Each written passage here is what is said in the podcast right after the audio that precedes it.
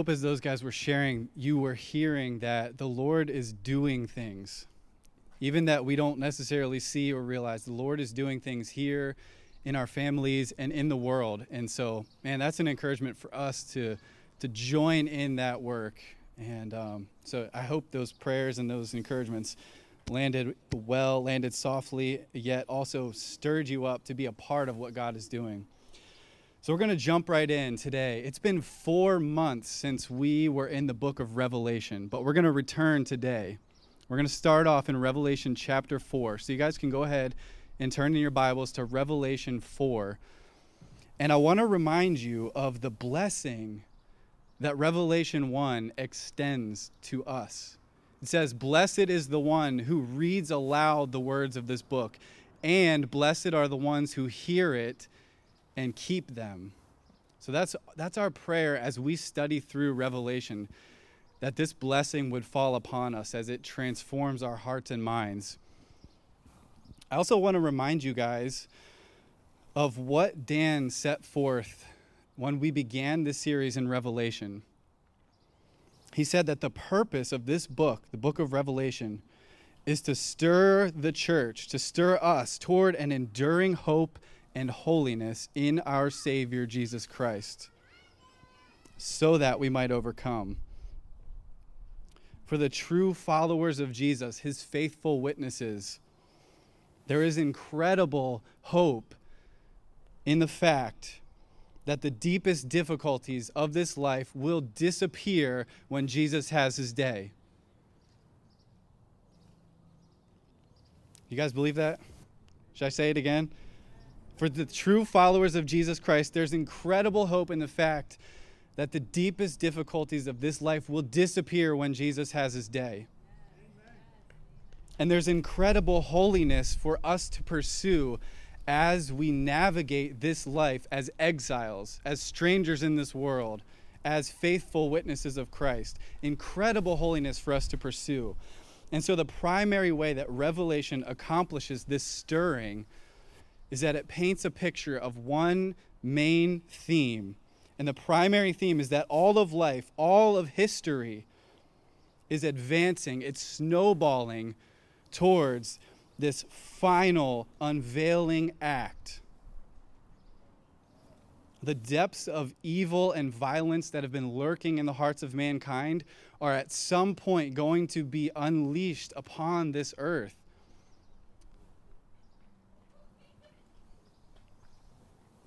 And as that happens, as humanity gets what it really wants, because that's what that is, as humanity gets what it wants, the majesty and the holiness of Christ is going to radiate in perfect justice as he rescues his people and vindicates his name. That's the main theme that Revelation paints on a portrait of all these literary symbols and images. And all of that is to say that we don't have time to waste.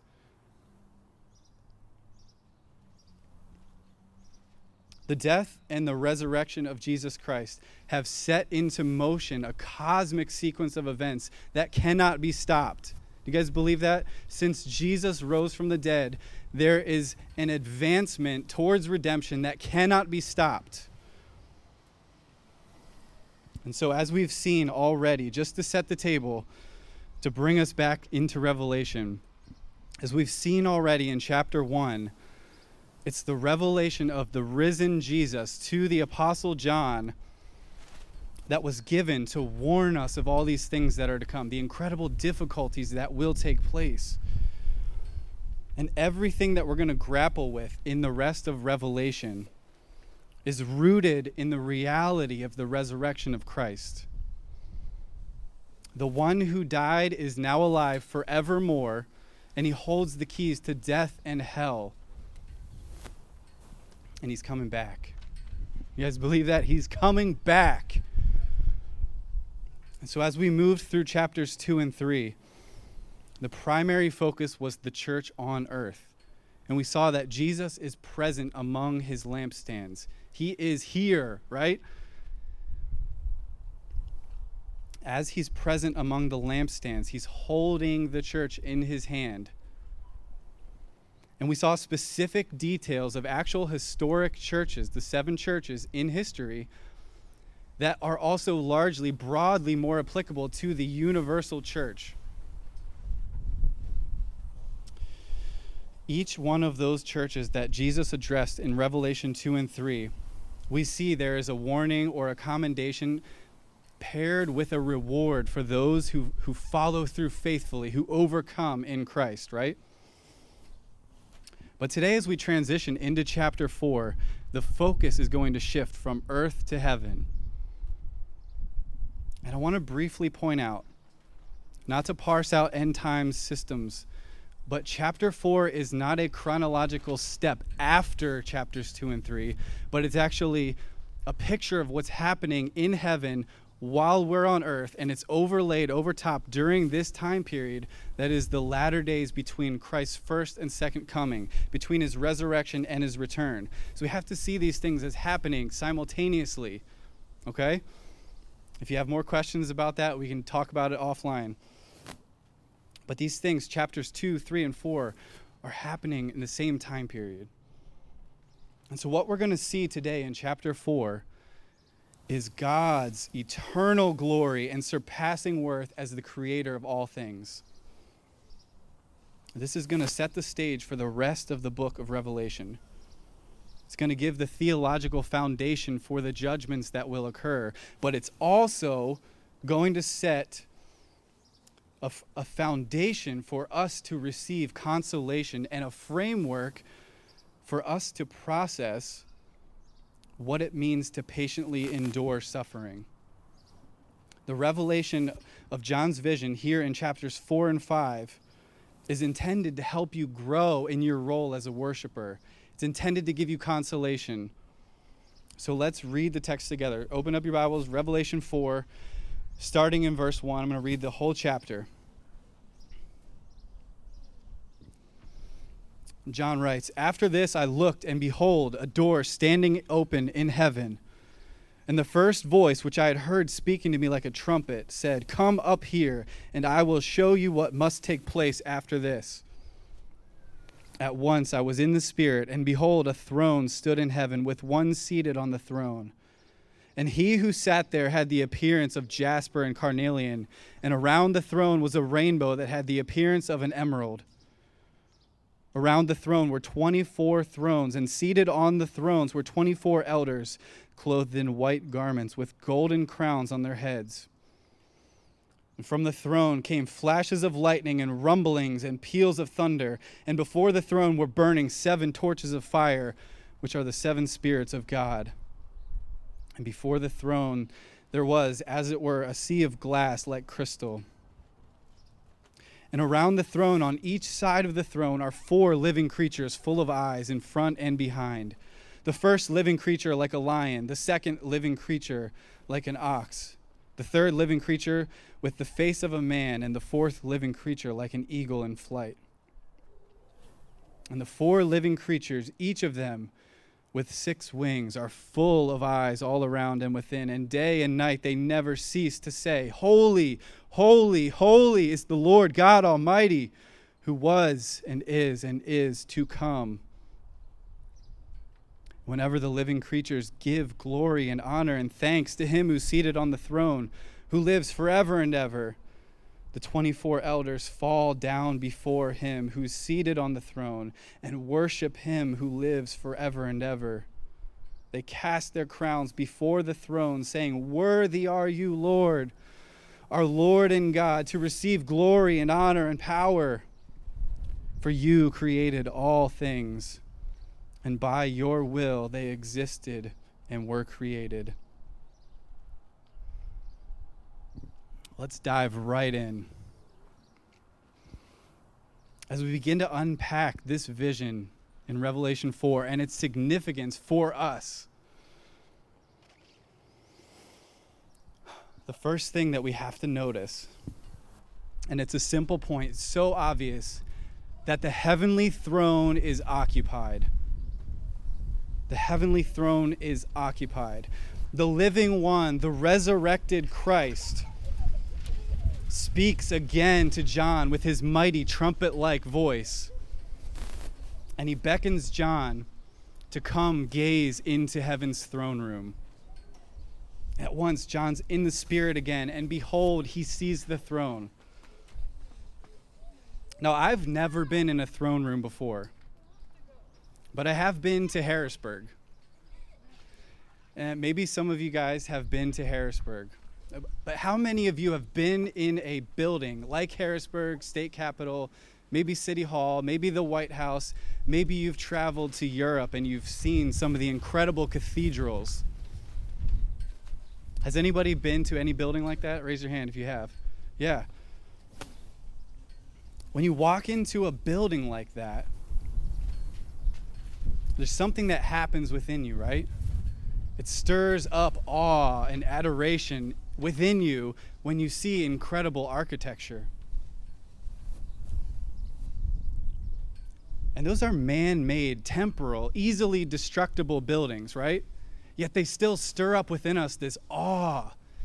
And that's why there's been so much money spent in creating them like that, to stir up that awe within us. But can you imagine what John must have felt as he gazes into the heavenly throne room? Think about that.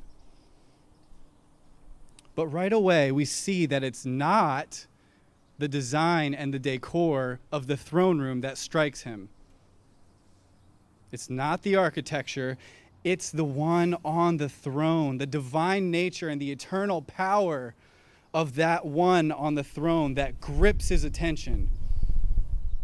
The heavenly throne room is not just beautiful, but the heavenly throne is occupied. It's not up for grabs. It's essential for us to realize who is on that throne. Am I right? As this vision unfolds with stunning literary illustration, it becomes obvious that John is beholding the same thing that prophets of old had witnessed.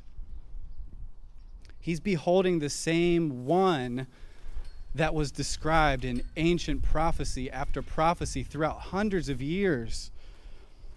And as the details appear before his eyes in that moment, he begins calling to mind all these bits and pieces of all this Old Testament imagery so that we get sort of this blended uh, smoothie, if you will, of all these Old Testament prophetic images put together in what John's seeing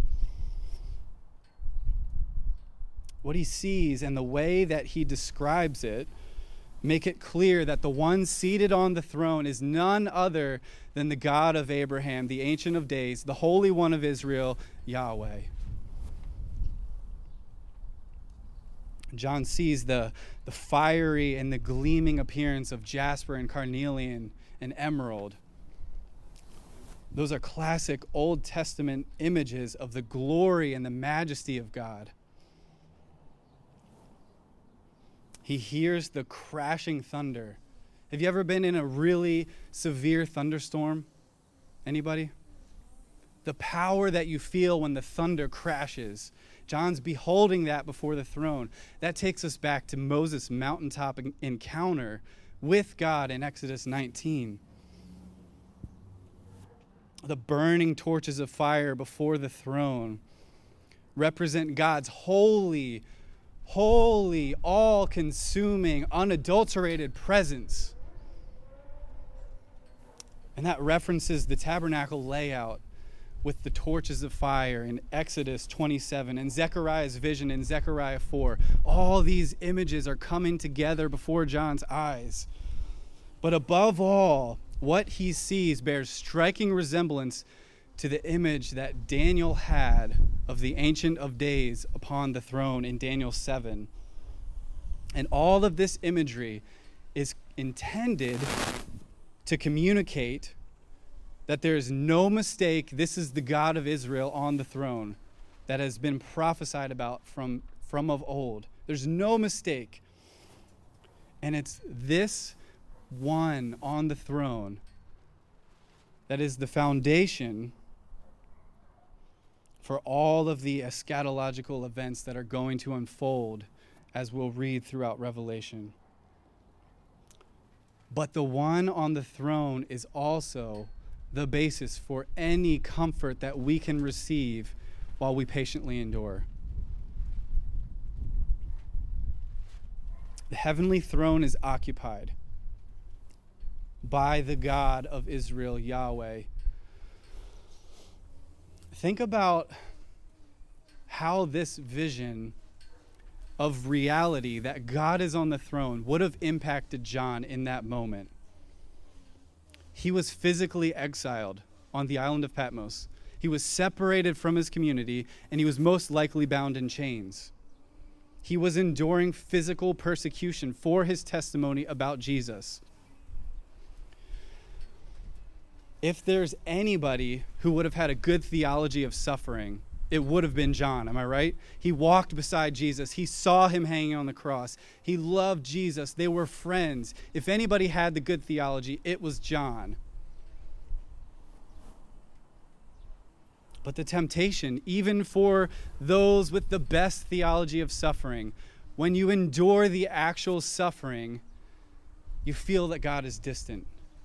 You feel that He's not aware of what's going on, right? That's the temptation for us. That's the reality that we face. For John to see his God on the throne while he's enduring persecution is an incredible consolation. Think about Stephen in Acts chapter 7. He's being stoned, he's being murdered because of his testimony about Jesus. And as he receives those blows in the final moments of his life, God gives him a glimpse, glimpse into heaven. And what does he see? The same thing. He sees the Lord on his throne and Jesus standing at his right hand. And in that moment, oh, it's okay. He's still ruling. He sees me. He knows what I'm enduring for his name, and he's still ruling, and he's keeping account of what is happening. How many of you have felt, or even right now feel, that life is out of control? How many of you feel that you're just one wave from being submerged completely and you can't do anything to stop life? You know, even for those of you who don't feel that way, who feel in control, the reality is you're just one breath away from being there. It's not just a religious cliche. As much as it feels like it, it's not to say that God is in control and he's ruling on his throne no matter what you are experiencing. It's a rock solid and this is where Millie's word lines right up with where the Lord led me. The reality that God is occupying the heavenly throne right now is a soul anchoring foundation for us to endure. Am I right? You guys agree with that? It's a soul anchoring foundation. It's not a cliche. It's not just a proposition. It is the reality that we can anchor our souls in the fact that God is occupying the throne and He's aware of what's happening. And all that time, he's watching, he's directing, he's correcting, and he's redeeming all things for the vindication of his people and his name. For those who love God and are called according to his purpose, what? All things what? For those who love God and are called according to his purpose, I know you guys know this, all things work together for good, right? For his glory and for our good.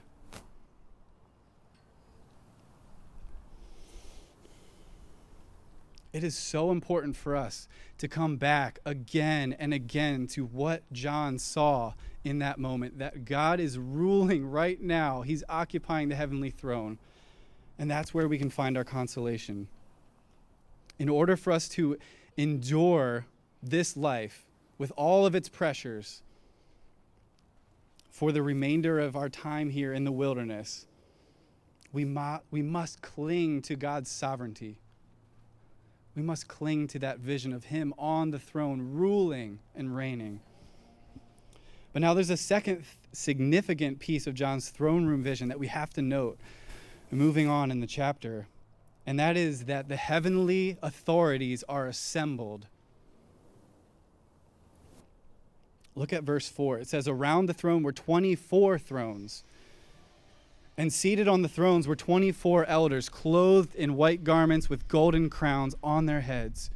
Now skip down to the second half of verse 6. Around the throne on each side were four living creatures, full of eyes in front and behind. The first one like a lion, the second like an ox, the third like the face of a man, and the fourth like an eagle in flight the big question that everybody wants to know is who in the world are the 24 elders? Why are there 24? What are the living creatures and why are there four? Well, honestly, guys, we don't have time to go through all of the data that speaks to who they might be. But I'm going to give you the short answer. We don't know who the 24 elders are, and we don't really know what the living creatures are. But there's good biblical evidence and I can give you tons of podcasts and videos and books to read about this. That there is, in some way, the representation of redeemed people from both the Old Covenant and the New, the 12 tribes of Israel, the 12 apostles, somehow making up this group of 24. But there's also the reality that there may be some angelic representation of each one of those groups. Are they angels? Maybe. Are they glorified saints? Maybe. Are they both? Maybe. But no matter which way you land on that, the implications are the same. These are authorities in heaven. They are ruling on thrones. They're not in fold up chairs in the background. They are on thrones around the throne of Yahweh. They hold something of his authority as they're around him. And the four living creatures, are they just representative of all creation? Maybe. Are they the cherubim, the throne guardians that have been depicted through the Old Testament? Maybe, probably. Is there some ancient astrological connection here? Maybe. There's good biblical data and, and there's lots of things that we could study. But no matter which way you land on that, the fact is these are four incredibly powerful beings that do represent the four corners of the entire universe around the throne of God, guarding, protecting, and worshiping. And so, what we see is that the, the highest of powers, other than God Himself, are assembled around the throne here. And we are represented in that group. If you look back in Revelation 2 and 3, the white garments and the thrones are a promise of Jesus held out to his saints who endure. A seat on his throne with him is a promise of Jesus held out to those saints who endure. So we can we can believe that there is something here for us. We are included in that group around the throne. But we don't know who the 24 are. We don't know. We don't exactly know. But no matter where we land on that, the heavenly authorities are assembled around the throne and they're not there for a lunch or a birthday party or anything like that. What we see when we line up this vision with Daniel 7 is that these thrones are established in judgment of evil. The heavenly authorities are assembled around Yahweh as he brings a covenant lawsuit against the people who have broken the covenant that he made with them. This is a sobering picture. They are around him, ready to do his bidding and carry out whatever he wills. But there's one detail that I skipped over in verse 3. The one who sat on the throne had the appearance of jasper and carnelian and around the throne was a rainbow. That takes us back to Genesis chapter 9. This God who's on the throne, who is setting up his court to judge those who broke his covenant, is encircled by the symbol of his covenant forevermore to always redeem a remnant from whatever judgment he issues upon the world and not just a half rainbow. We only see half of it, right? Usually. He's encircled with the sign of his covenant to redeem. That gives us incredible hope in this moment of sober judgment that he has promised to redeem and he will. The, hev- the heavenly authorities are assembled around the throne as God occupies that throne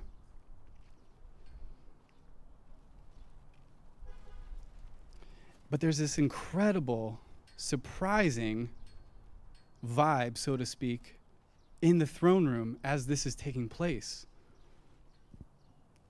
You would think, man, this is a sobering, sobering court throne room scene. Yet, what do we see but worship?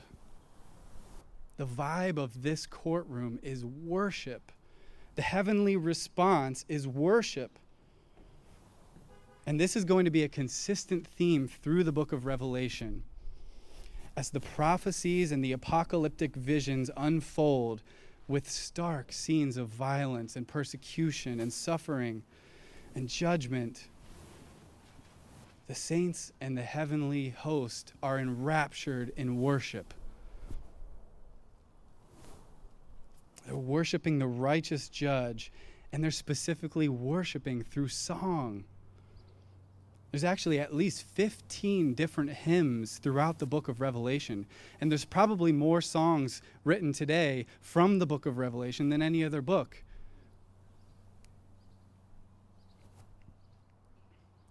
What these hymns do for us, the scene of worship in the heavenly courtroom, is it establishes for us a liturgy. It establishes a pattern for us to follow. Just like our call to worship, establishes a pattern for us to walk through and rehearse the gospel, our liturgy to worship God. This worship in the throne room establishes a liturgy or framework for us to process and endure suffering in this life. You know, Raise a Hallelujah is not just a popular contemporary song, it is actually part of this heavenly liturgy. I raise a hallelujah my weapon is a melody. When I sing praises to God, heaven comes to fight for me. The heavenly response to all that has happened and all that will happen is worship. Look at verse 8. The four living creatures never cease to say, Holy, holy, holy is the Lord God Almighty, who was and is and is to come. And whenever those living creatures give glory and honor and thanks to him who's seated on the throne, the one who lives forever and ever, the 24 elders then fall down before him who's seated on the throne, and they worship him who lives forever and ever. They cast their crowns before his throne and they say, Worthy are you, Lord. For you've created all things, and by your will they existed and were created. The heavenly host cannot contain its praise and worship of the Lord Almighty. There's continual adoration happening. And notice that the living creatures and the elders actually work in tandem. There's a corporate element of this worship. Whenever the living creatures declare God's holiness, whenever they bring glory and honor and thanksgiving to the one on the throne, the elders then erupt in humble praise. And they fall down before the throne. They cast down their crowns and they cry, Worthy. This is not just rote repetition. There's something about the living creatures crying out, Holy, holy, holy, that actually stirs up within the elders this need to worship so that they can't stay seated. You know, this is not like many of you have been in this situation where there's an obligatory standing ovation. And one person begins to stand, and then another one begins to stand, and you're like, I guess I got to stand here or I look like a punk. That's not what's happening here. That is not what's happening here what's happening is a deep soul connection in the unity of God's Spirit, where created beings are fully aligned and perfectly united within their created purpose. You and I were designed this way by God. And even now, we have frameworks and we have a glimpse of this even right now, right? How many of you have been around a person when they laugh, it's contagious and you can't help but laugh? I love to watch funny movies with Caitlin's dad because everything is 10 times funnier when he laughs. How many of you have been around a person that is so deeply grieved or even tears of joy, but their tears are contagious? And you catch that and you begin crying. You know, every time I watch one of those surprise soldier homecoming videos, I cry every time. And they're people I don't even know. Even as I was writing this and thinking about it, I started to tear up. I don't know why, I can't explain it, but there's this deep soul connection. We were created to be deeply empathic beings that are united together and with the capacity to deeply feel things so that we would be enraptured and satisfied and fully enjoying our Creator. That's how God wired us. Did you know that that is one of the main reasons we have corporate worship gatherings? That is why online church can never, ever take the place of this. If you type haha on the screen, it does not communicate the same thing as being with the person and sharing in their emotions.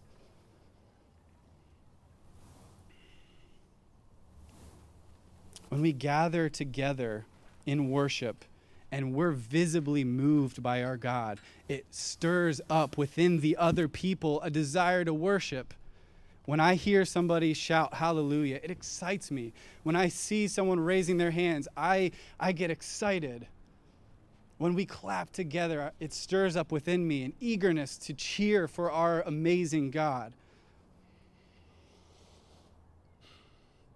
Does anybody think that it's weird that a building full of 70,000, 100,000 people can simultaneously erupt in deafening praise and shouts of joy and dancing when a grown man catches a ball. In the moment, we don't think it's weird because we were wired to react that way. The thing that's weird when you step back and think about it are all the wrongly placed objects of that reality. It's not weird that we act that way because God made us to act that way in worship of Him. When your affections and your hopes are set upon someone or something and they fulfill your hope, you cannot contain the joy that wells up within you. Am I right? Your entire being is filled with joy and praise and all other sorts of feelings, and those are contagious to the people around you. Whenever the living creatures give glory and honor and thanks to him who's seated on the throne, the elders fall down and worship. But why? Why are they worshiping? This is so plain, it's so simple, but it's the foundation for everything in the book of Revelation. It's the foundation for the it's the reasoning that God can set forth this lawsuit. It's the reason that we can worship him. Verse 11. Why is he worthy? Why is he holy? Because he created all things and by his will they existed and were created. It's so simple. Yet we forget it all the time. You did not create yourself. The one seated on the throne is the eternal creator. He's the one who was and is and is to come forever. And with that phrase, is to come, it also means he is coming back. It doesn't just mean he's existing forever, he is coming back. He's the one who lives forever and ever. Notice the eternity that is repeated in this vision. He lives forever and ever and he decided to create us. There was no one there to coerce him or compel him or convince him to create. He decided to create in his own good pleasure.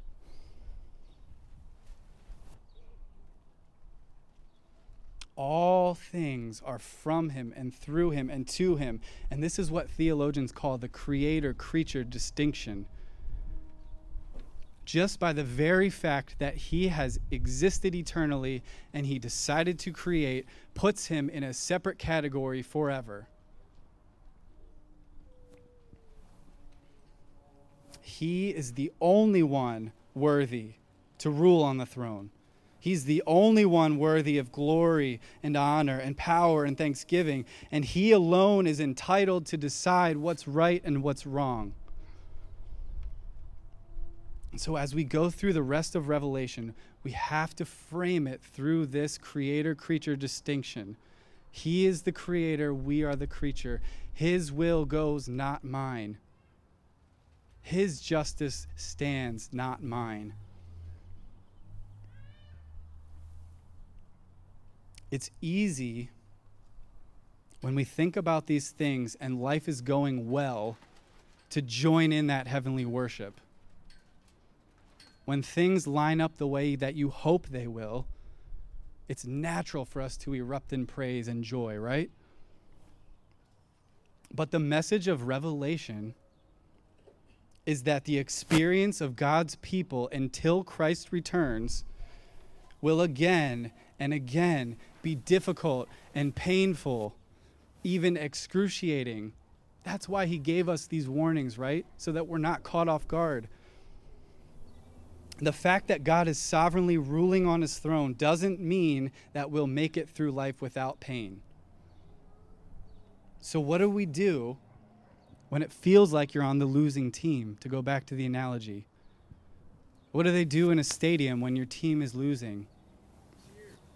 Yeah, they put up a sign that says, Get louder. Clap your hands. Come on. There's a discipline happening there. When your team's losing, you, you don't want to be excited, right? There's a spiritual discipline when you feel like you're losing the battle, when you feel like you're being crushed. There's a discipline that has to take place, and that's where we gather together and we say, Come on, get louder. Let's sing those praises. Let's worship, even though I don't feel like it. You know, many of us just often don't feel like worshiping. Am I right? Many of us don't feel like getting out of bed many days. What do you do in those moments? You know God is on the throne, but you just feel like you cannot worship right now. Oh, that's where our high priest comes in and lifts the burden. Our great high priest, Jesus Christ. As we talked about in the call to worship this morning, he has walked this path before us. He is walking with us still, turning tragedy into triumph, right? And agony into praise. The fact is that we cannot just flip a switch and decide, I'm going to feel great. I'm going to feel joyful. No, this is why the gathered people of God are so essential because it is only through beholding God as He really is that we can come out of that.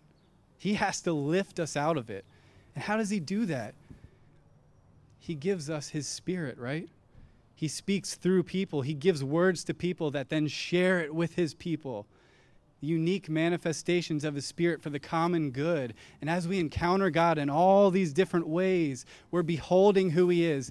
We're beholding the fact that He is holy, He is watching, He is noticing me, He is paying attention, and He loves me.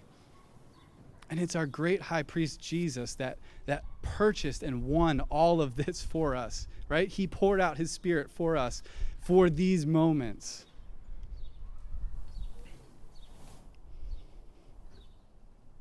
He is the one that bore our pain in his own body, right? And he defeated the grave. He overcame.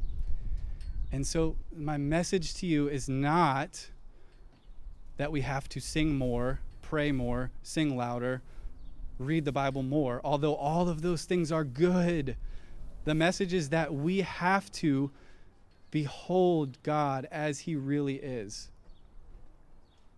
We have to behold God as he is on his throne, ruling with his heavenly authorities, authorities gathered around him,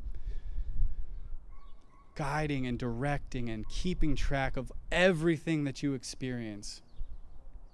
And so, whether you feel like worshiping today or you feel like staying in bed, you're casting yourself on your great high priest and you're calling out to him to lift that burden, to enable you to praise, to fill you with the joy of his Holy Spirit as you behold who he really is.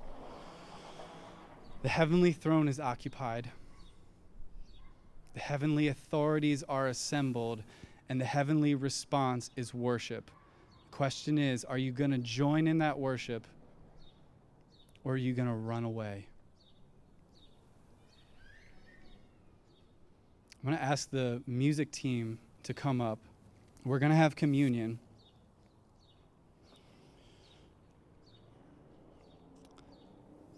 I just want to pray over you guys as the musicians come. My heart is is going out to those who are in that category of I know this stuff to be true. I know it to be true, but I just I just don't feel it. I want to pray for you specifically.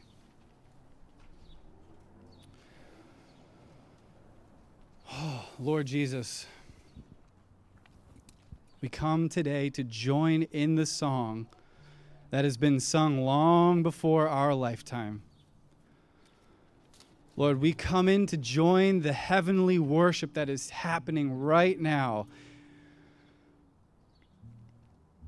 But Lord, many of us are feeling the weakness. We're feeling the pressures of this life pressing down on us.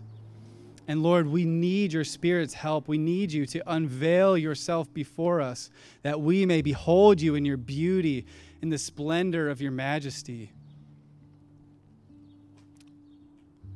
Lord, in order for us to come out of that depth of despair, we cannot just pull ourselves up by the bootstraps, Lord, but we need your Spirit to do it. And Lord, as a church, we need to be strengthened in that that corporate partnership that's taking place, the lifting our brother and lifting our sister and ministering, rehearsing the truth of who you are on your throne. Lord, I pray that we would be strengthened in that, that we would be unified as a church. As Dan talked about last week, the joy that you hold out for us is something that you long to see functioning in our lives. It's not something that is unachievable, but it's something that you've given to us, Lord. You long to see your people rejoicing in you. So, Spirit of God, I pray for those who feel that the waves are crashing over and they are just barely keeping their nose above the level, surf, the sea level. Lord, I pray for them. Holy Spirit, would you lift them? Lift their heads, Lord. Be their anchor, be their shield. And Lord, as we continue to study through this book of Revelation, I pray that it would stir us up to hope and holiness, that it would stir us up to take the joy that you've given to us to those around us. That joy isn't complete until it's expressed, Lord. I pray that we would be filled with joy as we behold you for who you really are the one who rules on the throne.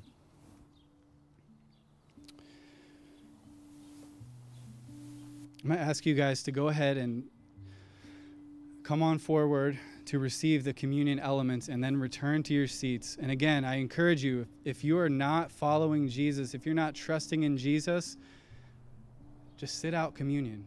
This is for his people who have devoted themselves in faith to his beautiful atoning sacrifice. And so, would you guys come receive the elements and we're going to take them together?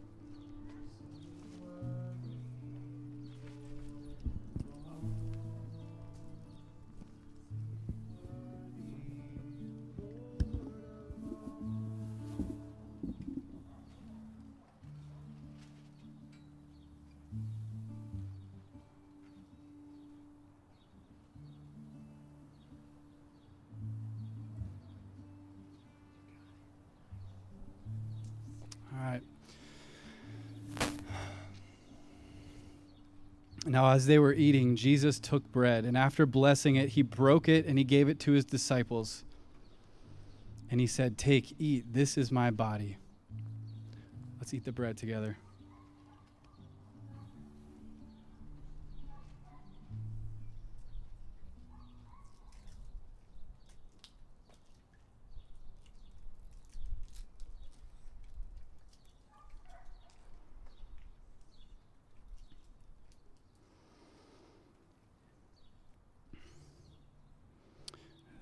Jesus took a cup, and when he had given thanks, he gave it to them, saying, Drink of it, all of you, for this is my blood of the covenant, which is poured out for many for the forgiveness of sins.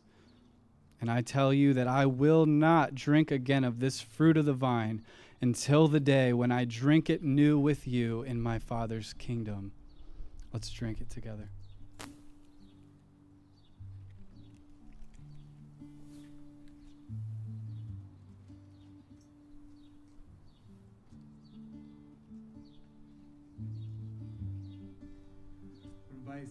Stand. We're going to sing this last song.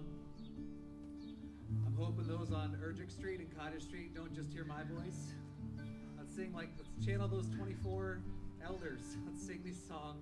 Let's sing as if we need heaven to hear us. This is a newer song, so let's let's learn it. Let's not be afraid to belt it out.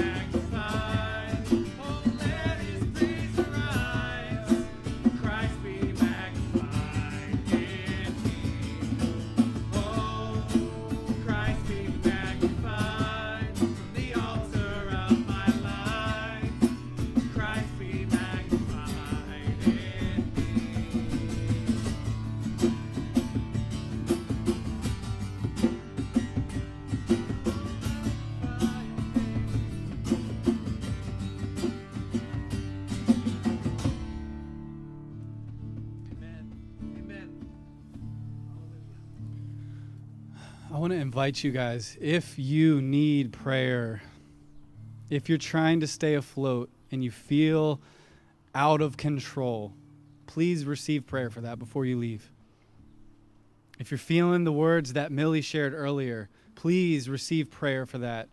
This is one of the ways that our high priest ministers to us is through his people. So please receive that prayer before you leave. But I want to declare the benediction from Jude verses 24 and 25. Now to him who is able to keep you from stumbling and to present you blameless before the presence of his glory with great joy. To the only God, our Savior, through Jesus Christ our Lord, be glory and majesty and dominion and authority before all time and now and forever. Amen. Grace and peace. You guys are dismissed.